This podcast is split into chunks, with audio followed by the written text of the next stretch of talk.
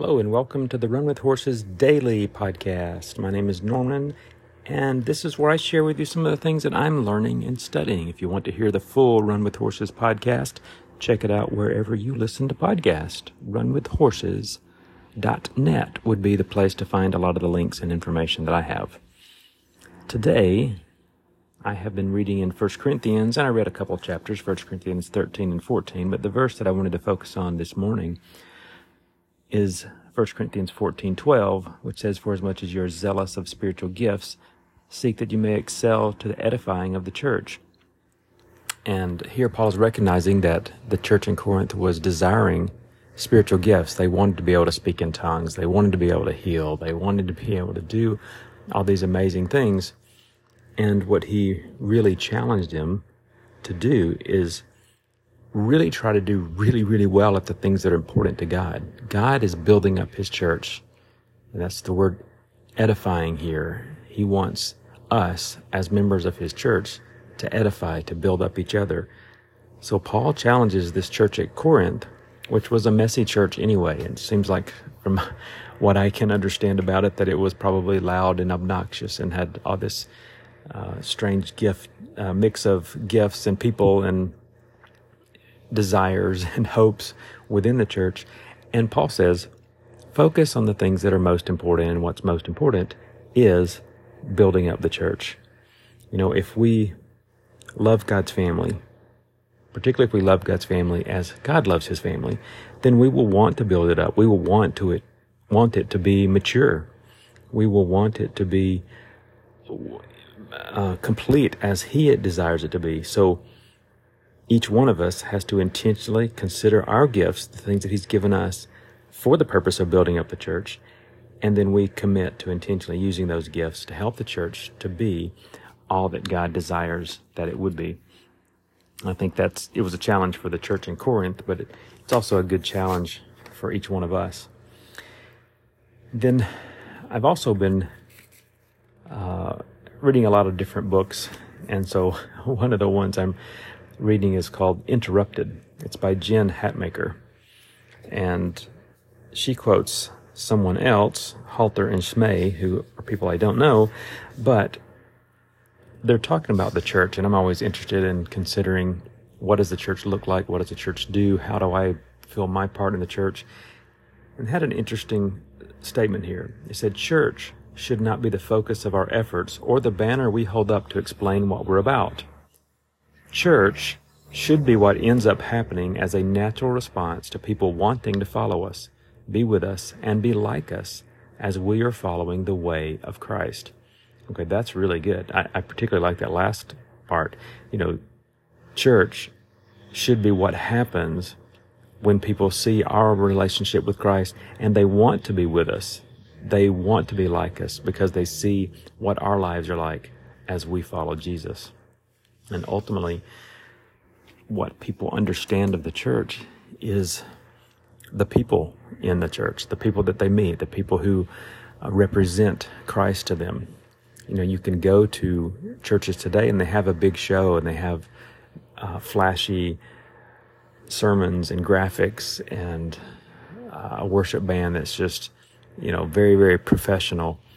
And it's a good show and it can be entertaining and done well, uh, done with the right heart, done with you know an actual focus on Scripture, people can learn and grow.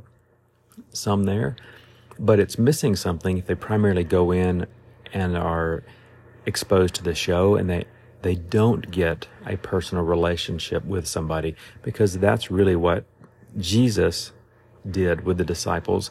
That's what he promoted in the early church.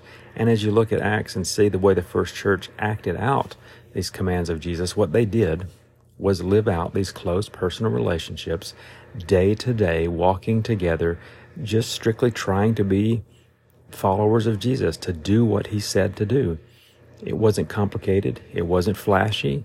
It, it wasn't even really big. You know, they met daily in the temple and house to house. They didn't have a big uh, auditorium with a worship band and, and the videos and all the things that we just take for granted today. I think their worship was was simple and it was practical and in many ways it was much more life changing in most ways. It was much more life changing than anything that we're doing when the average person today goes to church, where they walk across the parking lot, maybe shake someone's hand on the way in, find a comfortable seat in an auditorium that is darkened to give them the maximum viewing experience so they can see the graphics well. And I mean, some churches even have light shows and smoke, and they have a band that really is just full on. It's a professional band, and they sing great music and really manipulate people's emotions and get them to uh, be ready for a sermon where they're really focused on the pastor, and then he has this bright.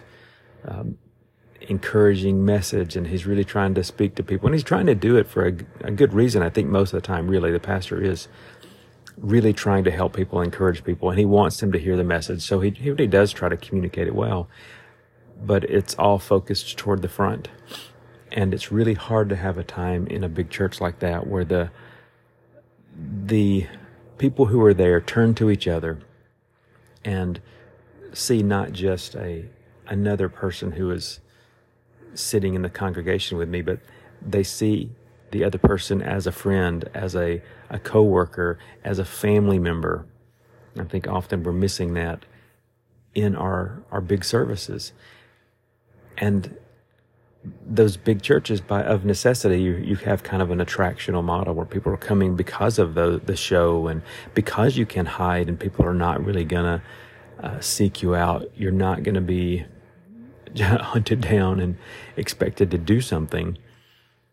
Where I think in the early church and in the, if the church works as it should, it is different. It's very relational. We, we have a relationship with Christ, and because of that, we're tied together. Because we're tied together, we love each other. And because we love each other, we want to see each other grow. So our goal is to do that. Uh, 1 Corinthians 14, we are talking about earlier. Really, I, I want to use my gifts to help other people grow. I want to serve them. I want to see their life transformed.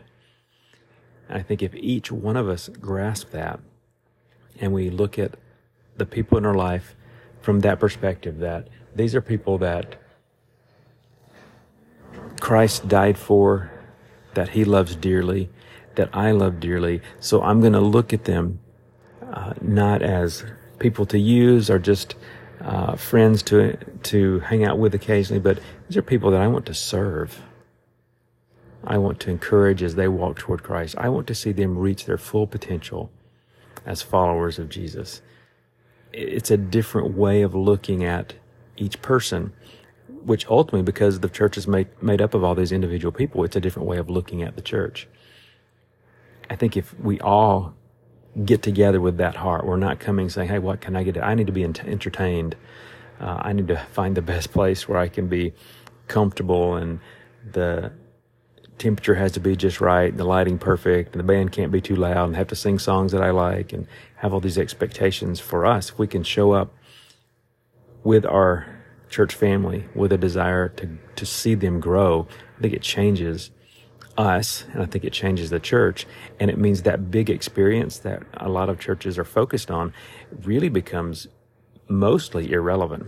We still need truth. We still need to hear God's word proclaimed well, but we don't need to do it uh, in a way that was preceded by perfect music and perfect lighting and perfect graphics and videos and we're hiding from each other, but we can do it in a way that we're close knit together. I mean, my my personal belief is the church in, in general, individual churches in general have gotten too big. The, the mega churches and the, the really huge churches really struggle to connect people well. That's why there's the focus on trying to get people into small groups and trying to get people into relational environments because the big church really struggles with that. Well, I think we would be better off if we could go back to maybe the way the church was in the beginning each community needs a small church that really lives and breathes and, and moves in this small community. I don't know at this point in time how in many places we go back to that without really making disciples and, and sending disciple makers back into their community and saying, hey, you need to start something where you are. And I think that would be life changing for us, but it would also be culture changing when the church is actually in every community. That's my dream. What's yours? Have a great day.